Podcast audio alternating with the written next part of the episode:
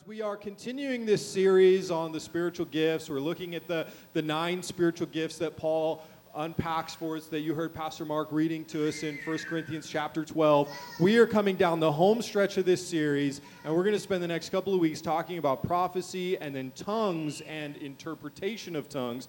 We're going to try try being the emphasized word here. We're going to try to wrap this series up in the next two Sundays, talking about prophecy and then tongues and interpretation of tongues. We're going to have a lot of ground to cover uh, to finish this thing up. We've been talking about this for several months. And, you know, one of the things that I have loved about this series so far is that as we talk about the gifts of the Spirit, God seems to have been releasing or increasing our engagement with these gifts in Life Church and around from Life Church in our community as we've been talking about it. And I mean, doesn't that just sound like God? The more you talk about the things of the kingdom of God, the more we actually get to see the kingdom of God at work in and through our lives. So we've seen people physically healed. In fact, I, have mentioned a story about a guy that we prayed for his legs. Uh, this is now like two months ago. We prayed for his knees, and, and right there in the moment as we laid hands and prayed for him, that he actually was physically healed and then he was uh, also going to get a, a, CT scan to confirm that he was still cancer free. And so we prayed in the name of Jesus that that CT scan would be give us a good report back. And he actually messaged me on Facebook just last week to say the CT scan came back with good results. I do not have cancer, and my knees are still strong. Isn't that awesome? So, as we talk about these things, these things are happening. So, of course, as we talk about prophecy today, there would be some prophetic words I wonder what will happen next Sunday. Um, whew, all right. Now, in 1 Corinthians chapter 14, Paul specifically engages or encourages us to engage in these two gifts that we're going to talk about over the next two weeks. In 1 Corinthians 14, 5, you can say, you can see him write, I wish that all of you spoke in tongues. That's what we're going to talk about next week. He says, but even more that you prophesied. His desire for, he says, all of you. All of you. Look at your neighbor real quick and say, that means you. His desire is that all of us would speak in tongues, but even more, that we would prophesy. Now, if you're wondering, what kind of church did I walk into today? Oh no, we're about to get weird. Uh, the goal of my message today is to answer some questions so that we can understand what does the Bible actually say about these gifts. Because I think if you're worried that we're going to get weird, I just want you to hear me say we're aware of the weirdness and we don't want to be weird people. We might be a little strange, we might be a little different, but I think that there's a there's a difference between strange and different and being a weirdo. And we don't want to be a weirdo in Jesus name and scare people away from the kingdom. And so in order to make sure that we're inviting people into the kingdom, we need to make sure we have a good understanding of what these gifts really are about. Amen? So we're not going to run away from it. We're going to lean into it. We'll talk a little bit about, more about that as well. I, I want to answer three questions for you in the time I have with you today. Number one, what is prophecy? Number two, I want to talk a little bit about who can prophesy. And number three, I want to wrestle with the question how do we or should we engage with the gift of prophecy? So let's wrestle with this first question. What in the world is prophecy? And throughout this series, we've been kind of starting off each of these messages defining our term. And if I could give you the most basic definition of the idea of prophecy, here at Life Church, we often say prophecy is simply saying what God is saying saying what God is saying is the foundational or most fundamental or simplest definition. Now, that could actually mean you can make an argument that reading your Bible out loud is a foundational form of prophecy. You could argue that if prophecy is saying what God is saying. But the gift of prophecy that we're talking about is not simply reading or quoting scripture. There's something else happening here when we prophesy. So you might make a distinction by saying that scripture is what God has said. It will not change. You can't add to it or take away from it and still call it Holy Scripture. Uh, Holy Scripture is uh, immutable, infallible. We rely and build our entire faith on the Holy Bible. That is what God has said, and He won't change what He has said, and He won't change His mind about what He has said. And if that's true, that Scripture is what God has said, you might say that prophecy is what God is saying. There's a kind of a present tense, right now idea about prophecy, with the one vital caveat that no prophecy ever given will ever disagree with or supersede Scripture.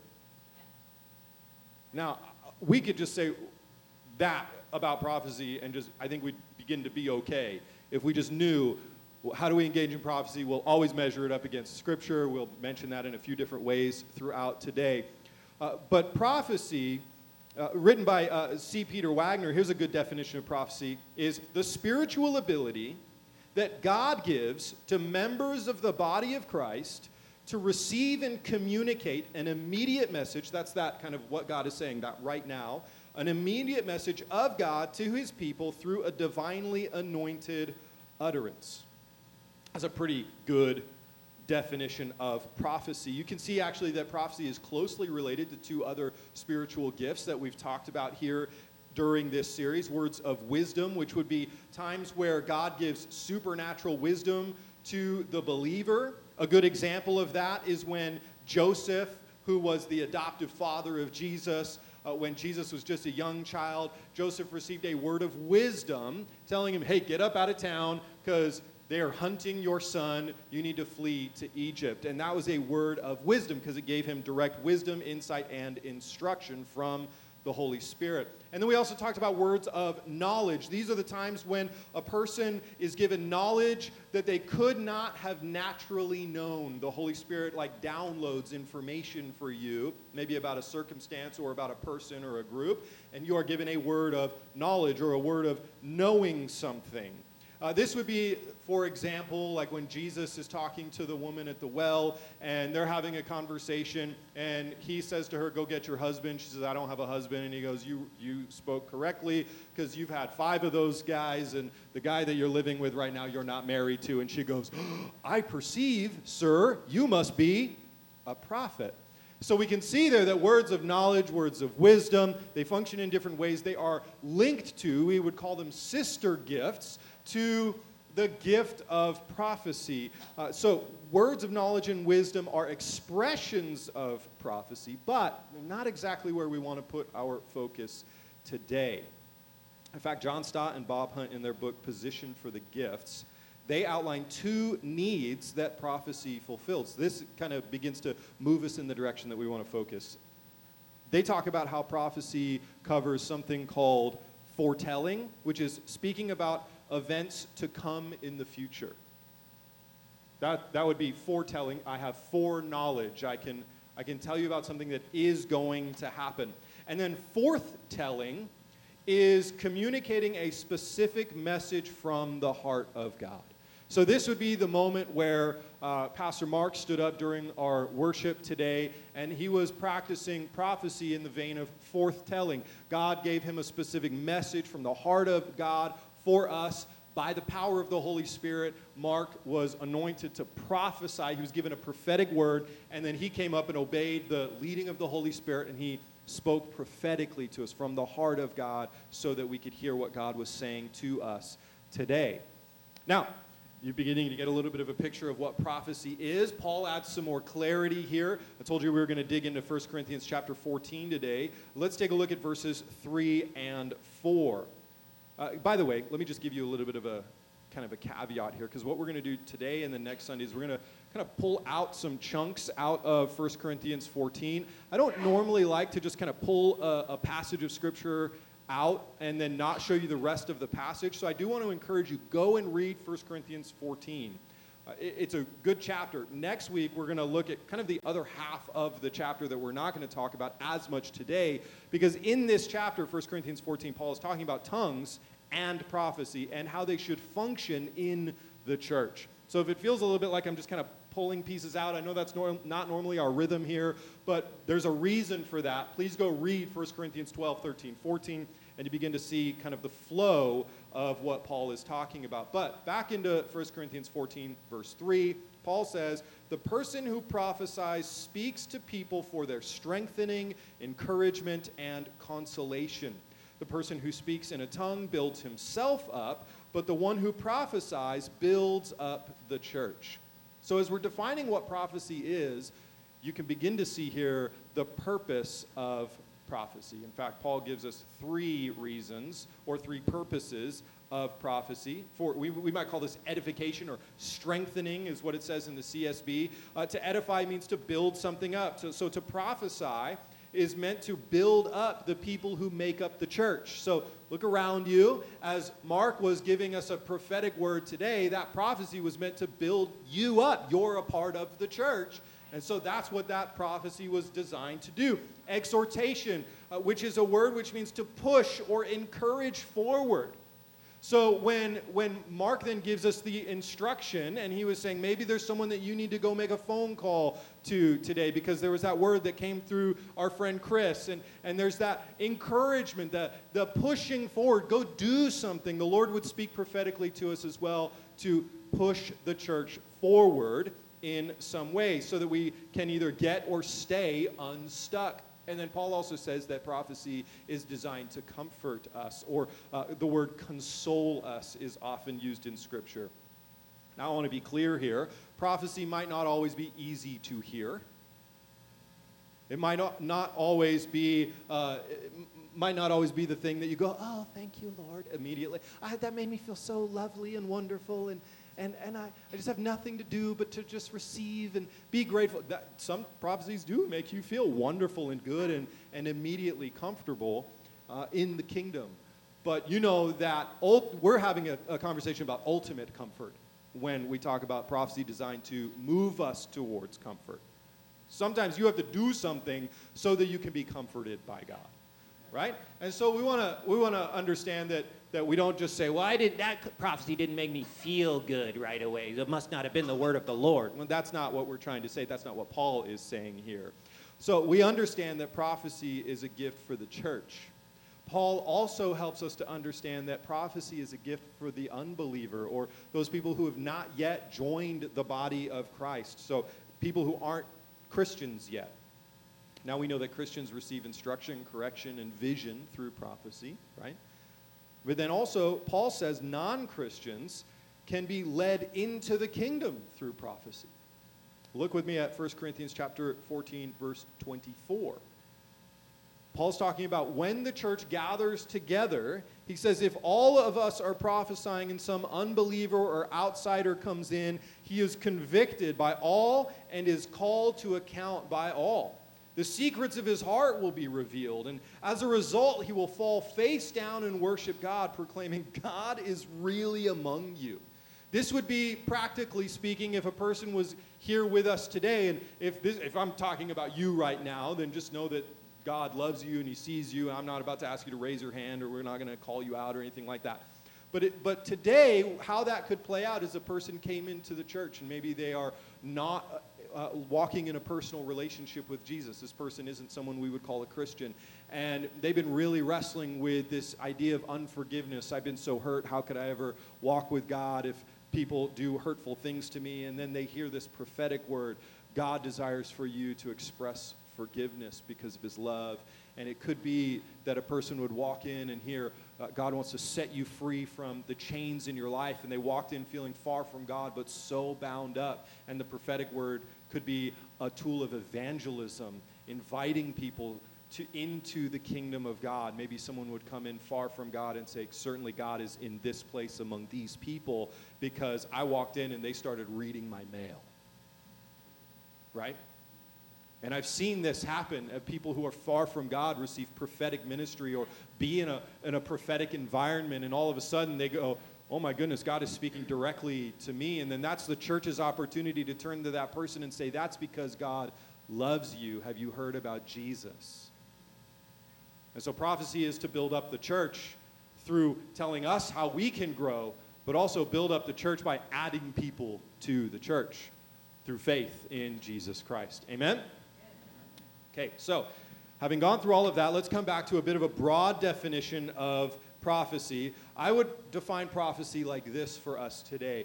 Prophecy is a special message received from the Holy Spirit that is intended to be shared to draw people towards God and promote the growth of individuals and the entire church. That's the, the purpose of prophecy by way of a, of a definition. So, prophecy can have an incredible impact on people's lives. Let me share a personal story with you about a time that prophecy had a really significant impact on my life and on my family. And, and in fact, you're sitting in very much the fruit and the result of a prophetic word that was given to my family. Back in 2011, we were talking about becoming senior pastors. My wife and I were on staff at the Highlands, this great church in Palmdale, and we had been talking to Pastor Ken Hart about some kind of next season stuff, and he knew that we were going to be leaving the staff of the church. So we were having these conversations, we were praying. We had been released to talk to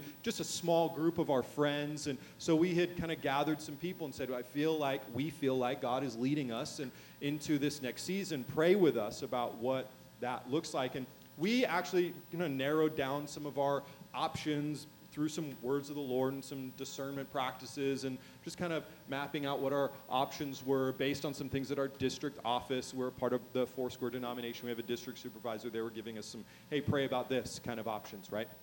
And it came down to we had two choices. We felt very strongly that there was an opportunity for us to plant a church in Lancaster. And then we also were given an opportunity to pray about becoming the senior pastors, Sharon and I, of a Foursquare church in Reseda. And so we went to the Lord and said, All right, God, we need you to give us a, a, a direction here because there's this established church in Reseda that needs some pastors, and the district thinks that we would be a good fit in that community but we also have this desire here, and so we just need some clarity, right? Somebody, if it's not us, send someone to plant a church in Lancaster, and if it's not us, send somebody to pastor that church in Reseda. But give us a word. Around the same time, a woman that Sharon and I had known just a little bit, had some connections with, you know, an acquaintance within our denomination. Her name was Beth. And Beth actually was praying one day and felt like God put Sharon and I on her mind. And so she asked God, What do you want me to pray for Tim and Sharon about? And she then wrote a postcard to us based on what she heard the Lord say. And so we got this postcard some days or weeks or how, I don't know, however long the postal service works. Ask Larry Saltzman. Um, and so the, the mail came and we got this postcard in the mail. And interestingly enough, it was right in the height of us praying about this situation. Uh, should we plant a church in Lancaster or take this church in Reseda? And in the postcard, uh, it said, Beth writes, I was praying and the Lord put you on my mind, and I felt like the Lord said to tell you, bloom where you are planted. Okay, well, I don't live in Reseda. So if this is a word from the Lord, then I think that actually this might actually be a key to getting the answer to our question. And so we then showed this to our friends, and like our friends do, when they respond to a prophetic word, they read it and they went, oh, "That's funny."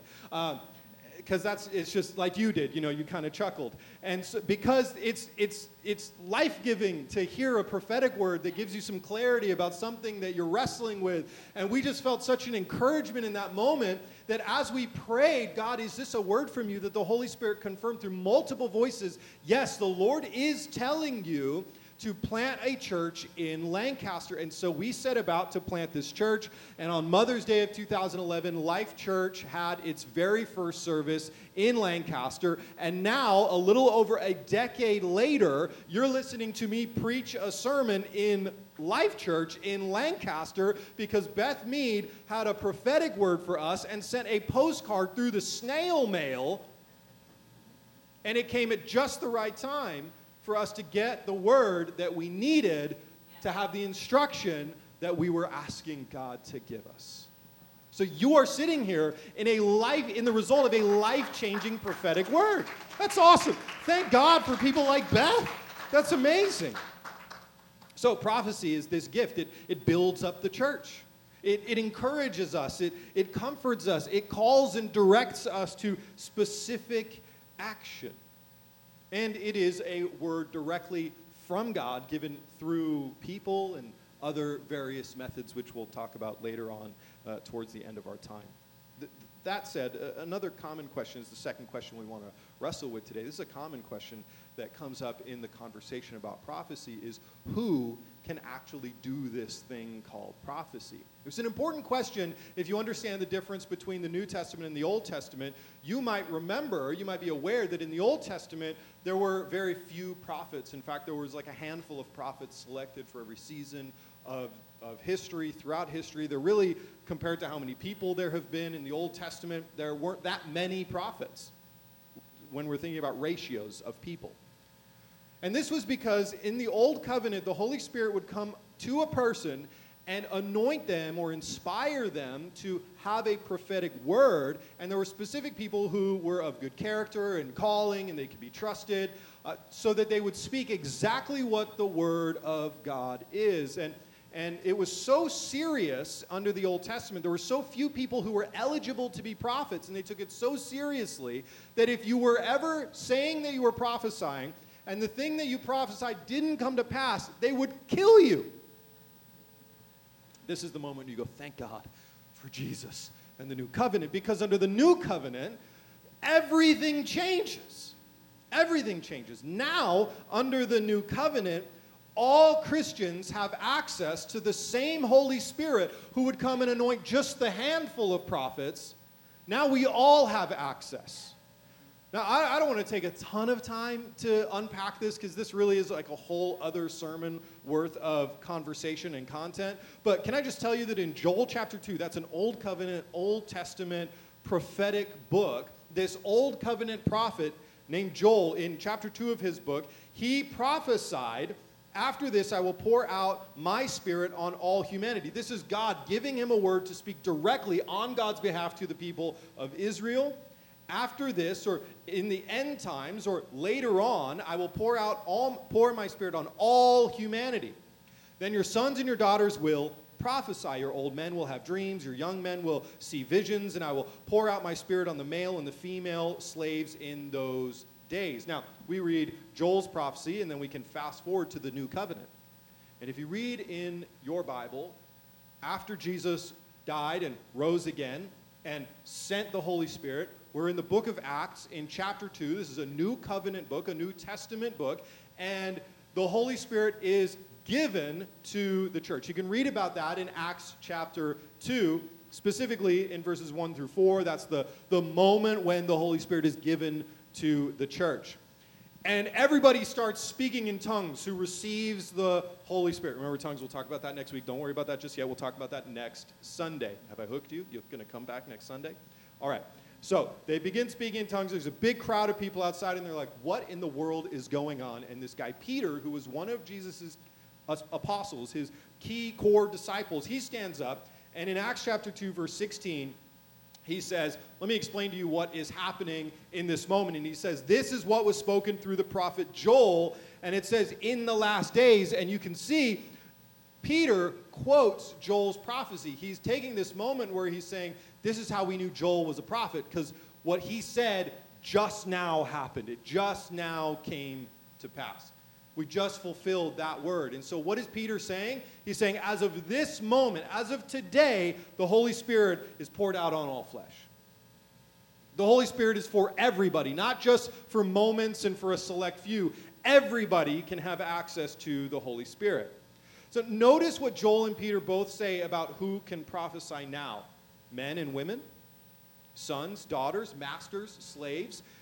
There is no class or gender system that qualifies people for who can and cannot receive the Holy Spirit. And therefore, there is no class or gender system that qualifies people for who can and cannot prophesy. What is the standard for who can prophesy?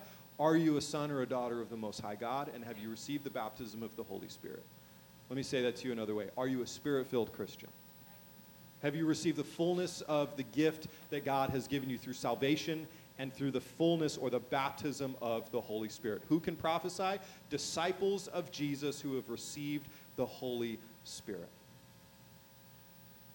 Now, just a quick point of clarity that doesn't mean that you are a prophet it means that you can prophesy. Even in the New Testament, there's a distinction between what we would call the office of the prophet and prophecy. I'm not going to take a ton of time to break all of that down. That's really another conversation and teaching as well. What is the office of the prophet?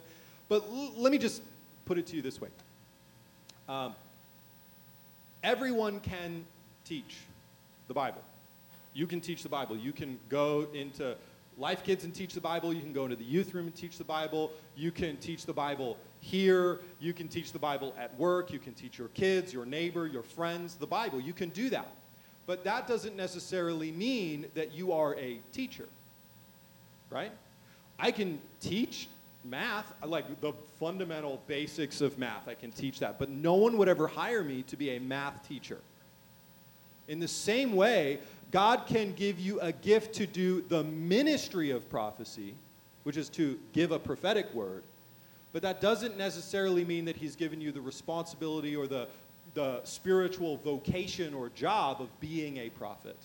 There is a distinction. We won't take a ton of time to get into that. But the reason I'm telling you that is because I don't want you to feel like what I just said to you is all of us have to be a church prophet right now. That would be like me saying, you have the ability to share the word with another person. You are now are required, based on kingdom principles, to go plant a church and be a pastor. Which, by the way, if you want to go plant a church and be a pastor, let me know. We'd love to partner with you. That sounds awesome. We need more good churches in the world. We would miss you very much, but we would celebrate what God is doing in your life. But just because you love Jesus and can prophesy doesn't mean that you are a prophet. Those are distinct. But you should also feel some freedom in that.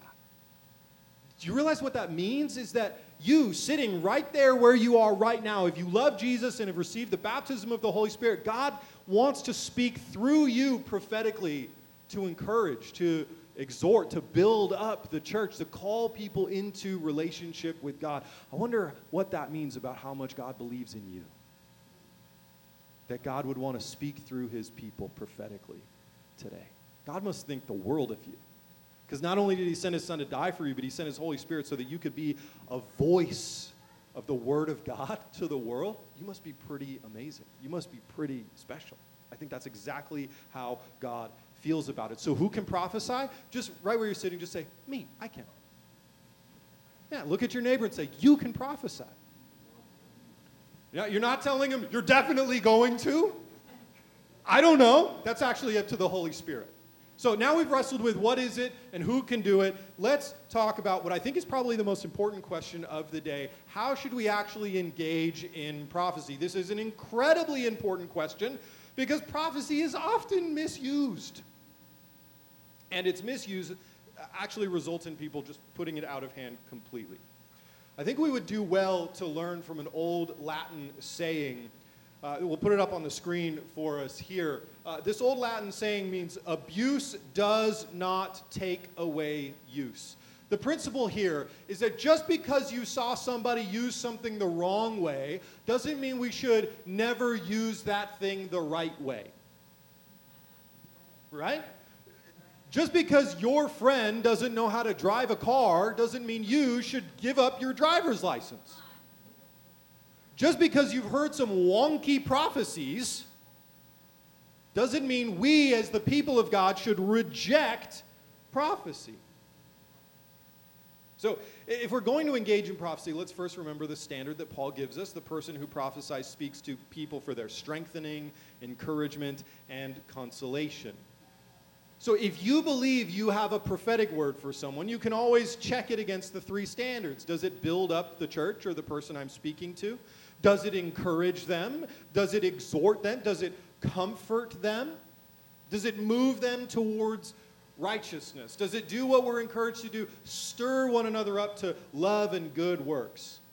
This standard that Paul offers us, combined with the foundational requirement that no prophecy will ever disagree with Scripture, gives us an idea of how we should engage in prophecy. Right? Again, notice a couple of questions that Paul never invites us to ask about prophecy. He doesn't invite us to, to ask, Does this make me feel good? He also doesn't invite us to ask, Did I understand it? That's an important distinction. A lot of people go, Well, I can't give that prophecy. I didn't understand it. I'll give you an example. I don't know if you heard me when you were sharing your prophecy story. Sharon and I, one time, were at Life Pacific University down in San Dimas for one of their graduation events. And part of that is they invite Foursquare pastors to go and pray over graduating students. And so we were invited as Foursquare pastors to go down there. And we were praying over this one particular young lady who was graduating and going off into ministry, whom I did not know at all. Never met this girl before in my life. And as she comes up, and her whole family's her parents, her grandparents, she's got siblings there, and they're all like emotional and crying and expecting a prophetic word from the Lord and a prayer of blessing. And as we are kind of introducing ourselves, the Lord says, Tell this girl, you are a potato.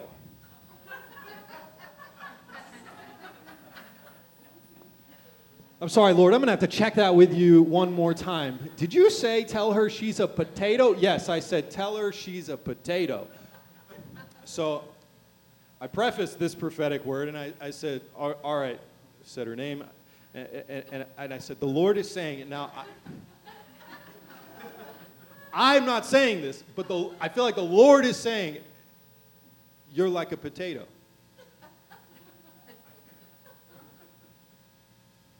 And she went, okay. I said, do potatoes mean anything to you? She's like, I mean, not really. I'll eat them. I said, well, let's ask the Lord, what does a potato mean? So we prayed, and immediately the Lord began to then download to me an understanding of what this word, you're like a potato, actually meant. Um, and in the context, I don't know if you've ever seen a movie called Faith Like Potatoes. Uh, it's uh, one of those Christian movies that, you know, I don't know how you feel about Christian movies. They're great. Um, this particular Christian movie about faith like potatoes about a guy who feels like God has invited him to become a potato farmer. And through the course of the movie, you actually learn that potatoes grow largely underground. And if you're looking for the above ground evidence that, there's, that what's going on underground uh, in the potato growth underground is working, you don't really get the evidence above the ground. You just have to trust that they're growing underground. And when it's time to harvest them, you just have to kind of take a step of faith.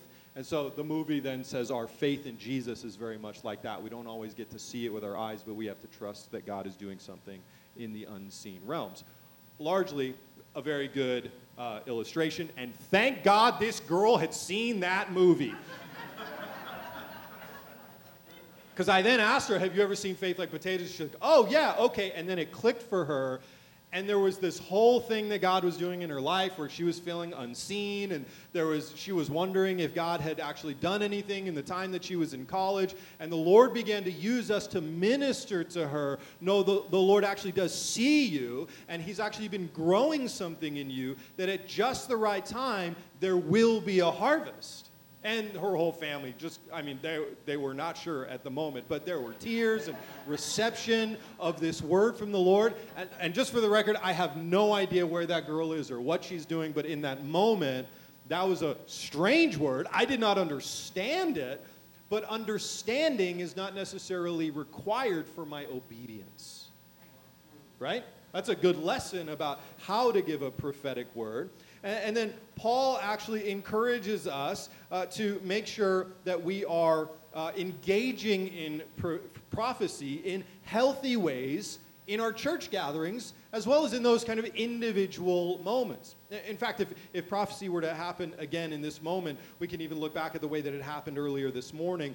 Paul says in 1 Corinthians 14, verse 29, he's talking again about how prophecy should happen in the church. How do we engage in this? He says, Two or three prophets should speak in other words, when you get together on Sunday, don't spend the whole time with every single person having to give a prophetic word. Just, you know, two or three prophets should speak. And the reason for that is you begin to find that there's a consensus in what the Holy Spirit will speak. Because it's not like God will give a prophetic word to Kyle and it'll be, you know, about potatoes, and then God gives a prophetic word to Bryce, and the word is like potatoes are stupid. That's that would be a moment where we go, I'm not sure that we're both hearing, right? I'm not sure that we're both hearing the same, the same voice. Two or three prophets should speak, and the others should evaluate or test or judge the word. But if someone, uh, but if something has been revealed to another person sitting there, the first prophet should be silent. For you can all prophesy one by one, so that everyone may learn and everyone may be encouraged. And the prophets' spirits are subject to the prophets, since God is not a God of disorder, but of peace. Here's how this played out today. Pastor Mark had a prophetic word for us during that worship moment. He came up and gave that prophetic word. And then Chris, who's sitting right over here, she had a prophetic word, and she came up and based on where I saw you out of the periffs, went all the way back around uh, around the back of the church and stood right here, let Sharon know. Sharon came up to me and said, Hey, there's another word in the room. And so I'm just going to let Pastor Mark know that there's another word in the room. The three of them went over here and had a little bit of a huddle. I'm watching Pastor Danny because he's leading worship, and he's always doing this thing where he's like, even, I don't know if you've ever noticed it, don't be distracted by it now that I'm going to tell you this. Uh, but he's playing guitar and he's singing, and sometimes he's got his eyes closed, and every now and then he just goes like this. just one eye, right? Just one eye because he's looking either at me or he's, you know, so I, I'm watching Danny because I'm trying to figure out, am I going to have to tell him, like, buddy, there's something happening over here. Just get ready. You know, this is happening. And Danny sees, and I see that he looks over this way, and then what he does is he begins to make space in the room for this other thing that's happening to come up and happen because we've got this relationship going on that we know that there's structure and order, but we want to give lots of room for what the Holy Spirit would say. But notice what Chris didn't do. Sitting right there, she didn't like bum rush the stage and be like, Excuse me, Mark, I've got a word now. It's my turn. Or just begin to speak over Mark while he was up on the stage ministering a prophetic word that the Lord had given him.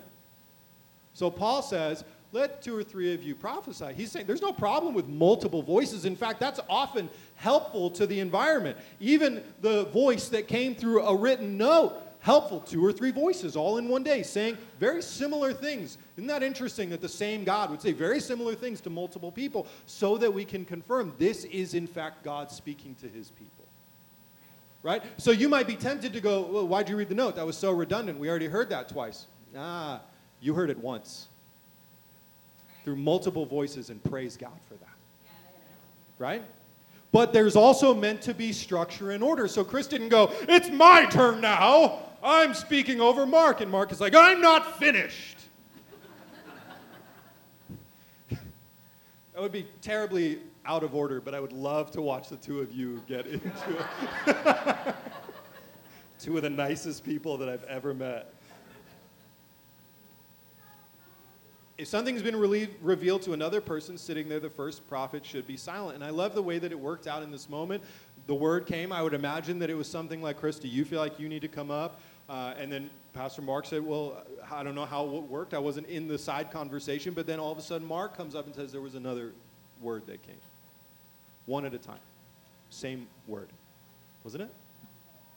Then all of you can prophesy one by one so that everyone may learn and everyone may be encouraged. It would have been a gross misstep if there was the side huddle over here and then Mark looks at Chris after hearing this word that definitely confirms what has been said by the Holy Spirit already and builds upon it, gives us even more steps forward in our conversation about what do we do with chains and how is God breaking them. And God brings this word to narrow our focus even more to this realm of unforgiveness. And how crazy would it have been if Mark was like, Thanks for sharing that with me, Chris. I feel really good now about my prophetic word. Bye and then not shared that with the rest of the church. See, prophecy comes from multiple people so that everyone may learn and everyone may be encouraged. The word didn't come from Chris so Mark could be encouraged, but so that everyone could be encouraged. Does this make sense? So that's a, that's a good idea about how prophecy works when we are gathered. Uh, by the way, just for the record, uh, if you're in like a side moment, an individual, a personal thing, if God is doing something between just me and Kyle, and I have a prophetic word for Kyle, there's a distinction between a prophetic word that's for Kyle and a word that's for the whole church. And so we have to also know the difference when we have a prophetic word for the whole church, which is, by the way, the reason that Chris submitted the word to the leadership in the room, said, I believe this is what God is saying to the church. I'm submitting that. And there's been some times where people come to me and they go, I have a word. I, th- I, I just want to check this word with you. And I, I've actually felt in that moment like the Holy Spirit is saying, that word's actually for you. Do me a favor and go back to your seat and pray, is that word for me or for the whole church? And there's been most of the time, those people come back and say, actually, that word was just for me. I needed to go and sit and listen to what the Lord is saying for me. And then there's been some times where a person comes and says, I actually feel like that's still a word for the whole church. And our obedience to structure and order that makes tons of room for the Holy Spirit to speak is the way that we get to engage prophecy in a healthy way. Now, I want you to pay special attention to one other thing that Paul says here as he talks about how we should engage prophecy in a healthy way. He says this phrase the prophets' spirits are subject to the prophets.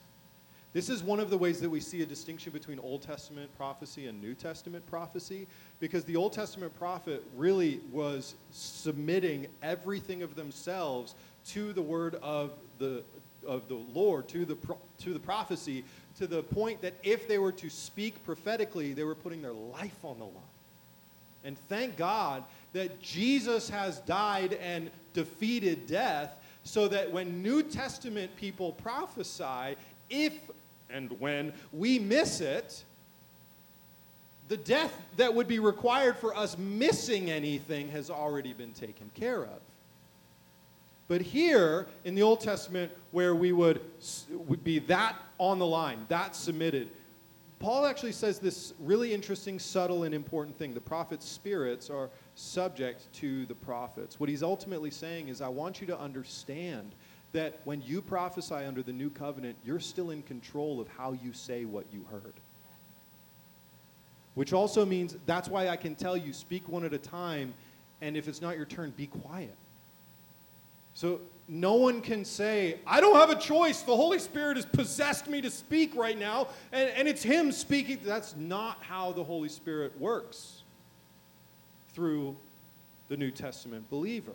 And ultimately, I think Paul is, among other things here, warning against emotionally driven prophecy. Now, I want you to notice I'm using the quotey fingers here emotionally driven prophecy. Because there are many times that we see that people are actually speaking from their own emotions, desires, or opinions, and then we call that a prophecy, and it turns out that was just what you thought about a thing, not what God actually said about a thing.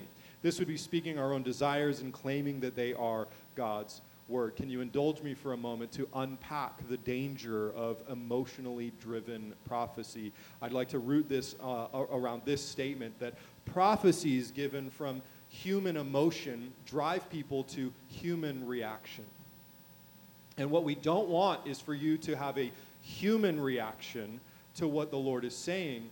When the Spirit of the Lord is speaking, it is actually the spirit of man that should first take action to respond, to receive the word of the Lord. And if it turns out that we're just speaking to you in the flesh, then your flesh will be the thing that will respond. I want to be sensitive here, but I need to be able to unpack the danger of emotionally driven prophecy so that we can understand just how much this can derail what God is actually trying to do in and through His church. Now, you all lived through 2020. Praise God, we made it. We're a couple of years out. We're still feeling many of the effects of that. And let me just talk to you about a couple of ways that we saw emotionally driven prophecy that you will all remember. In the early part of 2020, this thing called COVID 19 happened. Perhaps you've heard about it. I remember when, when COVID 19 was, was in the upswing. In the early days, when it was in March, and, and we were closing down our public gatherings, moving the church online. We were responding in all kinds of ways. And there was a swell of people who were saying that there was a prophetic word that God has said, declared prophetically, that COVID 19 would be eradicated. I remember that word being uh, repeated quite a bit because they weren't saying it was going to be okay or we were going to make it. It was COVID 19 will be eradicated. And there, the clarity that came even there was people saying, when we use that word eradicated, we're saying COVID 19 will no longer and never again exist. And they were saying by Easter of 2020. I remember prophetic voices, people were saying, this is a prophetic word of the Lord. COVID 19 eradicated by Easter of 2020. So Easter of 2020 came and went. And you know how that happened. Now, we're called to measure the word. Right? Here's how we know that people were speaking out of emotions because it didn't happen. It didn't happen. Another way that you can tell that people are uh, speaking from the flesh is because when something doesn't happen, watch how the person who prophesied responds. The appropriate response would have been to stand up and say, I was speaking out of my desire, and I confess that I missed it. What I should have said is, I am desperately asking God to eradicate COVID 19. And for some reason, I keep saying Easter. God, would you do that by Easter? That would have been a great response to, to having missed it in that moment. We would all said, Oh my goodness, we're so thankful for the humility of your leadership and your prophetic voice. We can trust what you say now, next. What they did instead was they moved the goalpost. And they said, Actually, um, we didn't miss it, but it was actually Easter 2021. This happened. And they doubled down and just moved the goalposts. Then, I don't know if you knew about this, but we had a presidential election that year.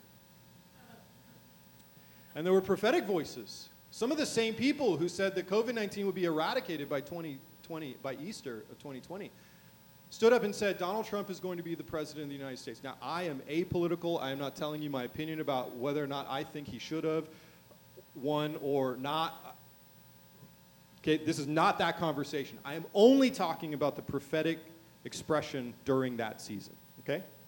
If you want to know my political opinions about that, I'm never going to tell you. but people stood up and they said, Donald Trump will be, God is saying, this is God's man, he will be reelected. And then that didn't happen. And then you began to watch how do these people respond to the fact that the thing that they said God was saying didn't happen. And the concerning thing that happened was that they said, actually, the devil and the Democrats stole the election. And, and I, I want to be, I said, I'm, I'm trying to be sensitive here, but we have to talk about this. And I'm not making a political statement here, but this is his, historical this is what happened, and it didn't happen in our politics, it happened in our church.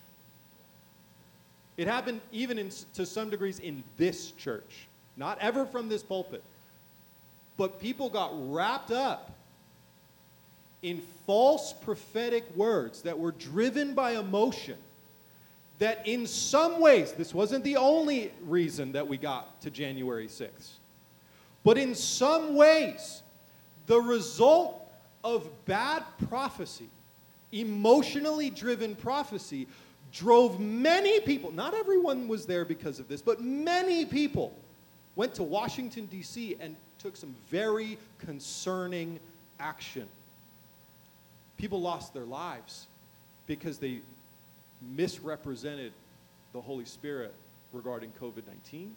People did not take that thing seriously because people said, don't worry about it, it'll be gone by Easter and people said, the devil and the Democrats stole an election. Let's do something about it. God wants us to do something about it. And when the election results came, came in, they said, God really wants us to do something, so let's be there. I remember one person who said Donald Trump would win stood up and said, You know what? He did win. And in fact, on the inauguration day, there's going to be the, the National Guard and the Army will come in and they'll make sure that Donald Trump actually does get to swear the oath for a second term, which doesn't even make political or legal sense, let alone spiritual sense. Again, I am not making a political judgment here. And, if, and if you got wrapped up in that, there is no condemnation for those who are in Christ Jesus. But I do, as your pastor, owe you the love and the grace to tell you with all of the ways that it makes me nervous to talk about this in, in public. I owe it to you to tell you that that is a great example, a couple of great examples of the ways that I believe people who meant well got it wrong. And it cost us. And it is still costing us. and there are people who refuse to engage in the church because of it. There are people who have lost their faith in Jesus because we look like crazy people. Because we got so wrapped up in the flesh. And I'm using the word we on purpose. I didn't, but we did. The bride did that. The body of Christ did that. But just because it hurts to talk about it, just because it's uncomfortable, just because we, the sons and daughters of the Most High God, messed up, is not an excuse to push out the prophetic gift. Because I'll tell you, just as much as it was bad prophecy that got us into a mess, it has been good prophecy that got us where we are today. Because there's been prophetic words that said that, that in this season you would begin to see who the real disciples of Jesus are. And there's been a ton of people who it turned out were just here to feel good. And I mean here, I mean in all the churches, just to feel good. And there's been more clarity about who is in and who thinks that they're in than I've ever seen in my entire lifetime. It's been painful and it's been hard and in some ways scary. But just because something has been misused does not mean God wants to stop using us to do that thing.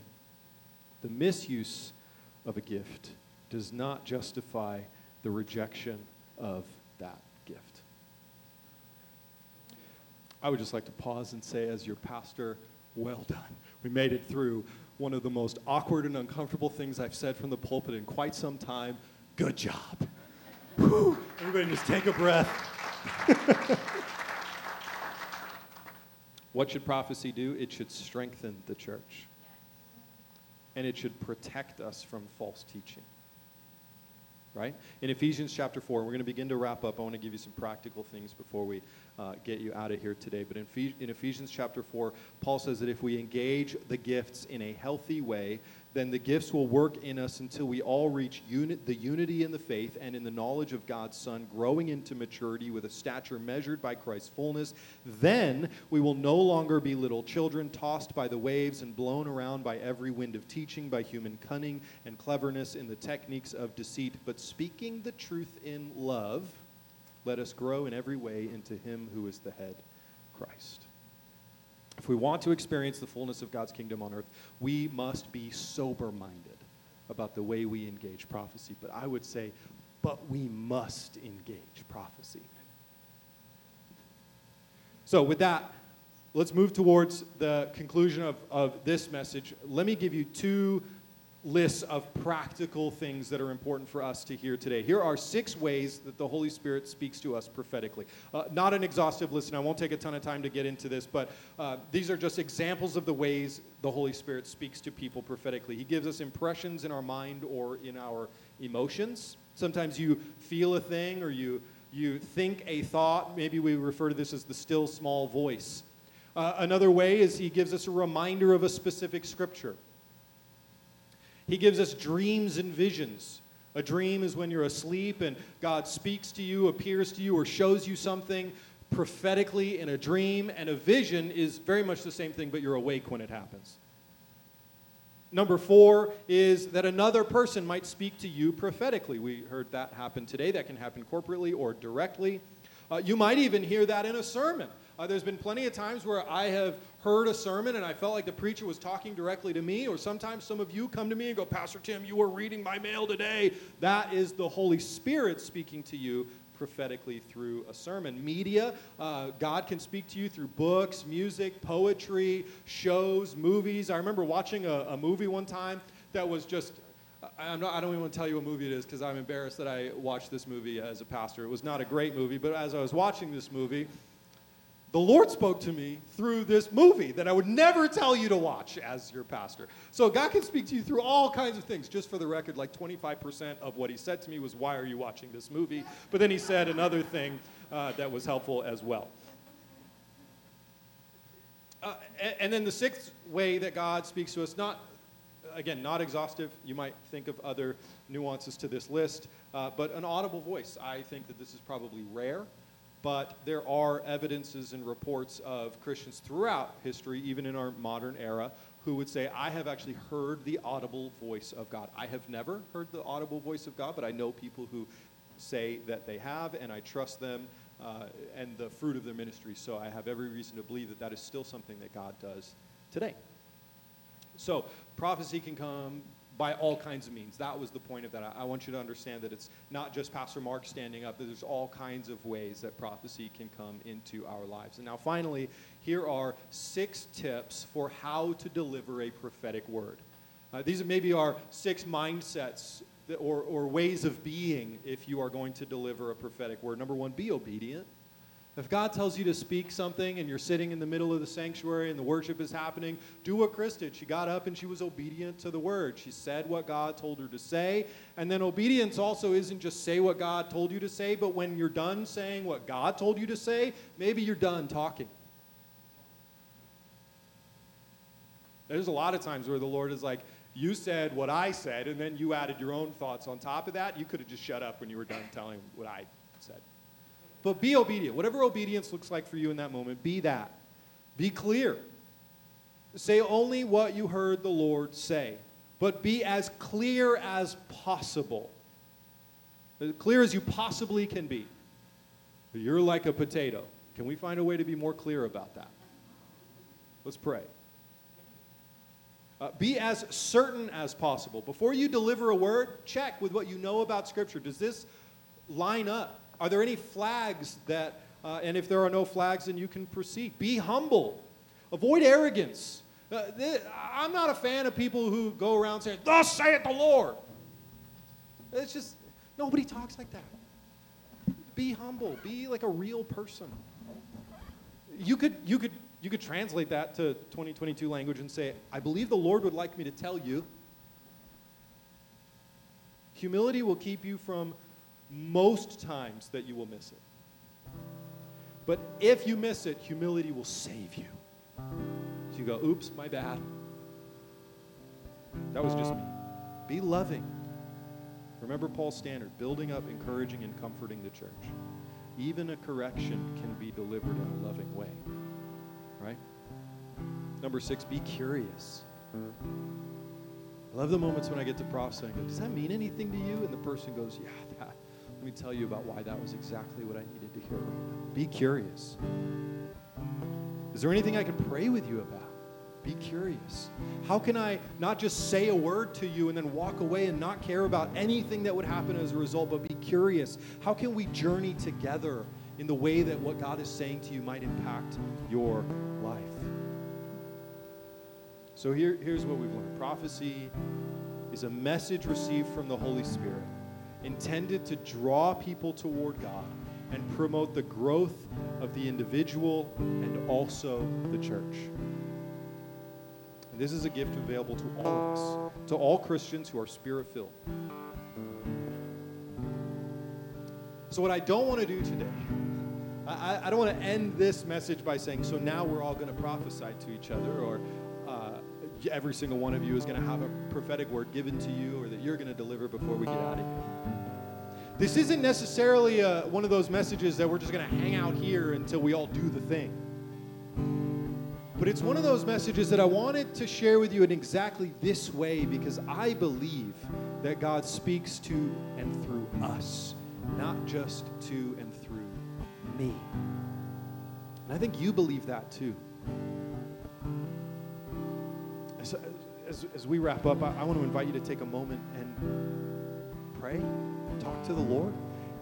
And then I'm going to ask some friends to come and be available right up here and pray with you after the service. Now, if, if you come up here and you need prayer after the service, it could be I really feel like I need to hear the Lord answer this question. Maybe you've got a question like, do I move out of town? Do I take this job? Do I date this person? Or, or what am I supposed to do with X, Y, Z? I've got all kinds of questions. I need the word of the Lord. Maybe you would come up and you'd say, I just need to hear the Lord say something to me. And, and, and that's not a guarantee that you're going to receive a prophetic word, but you will receive a loving ear and someone who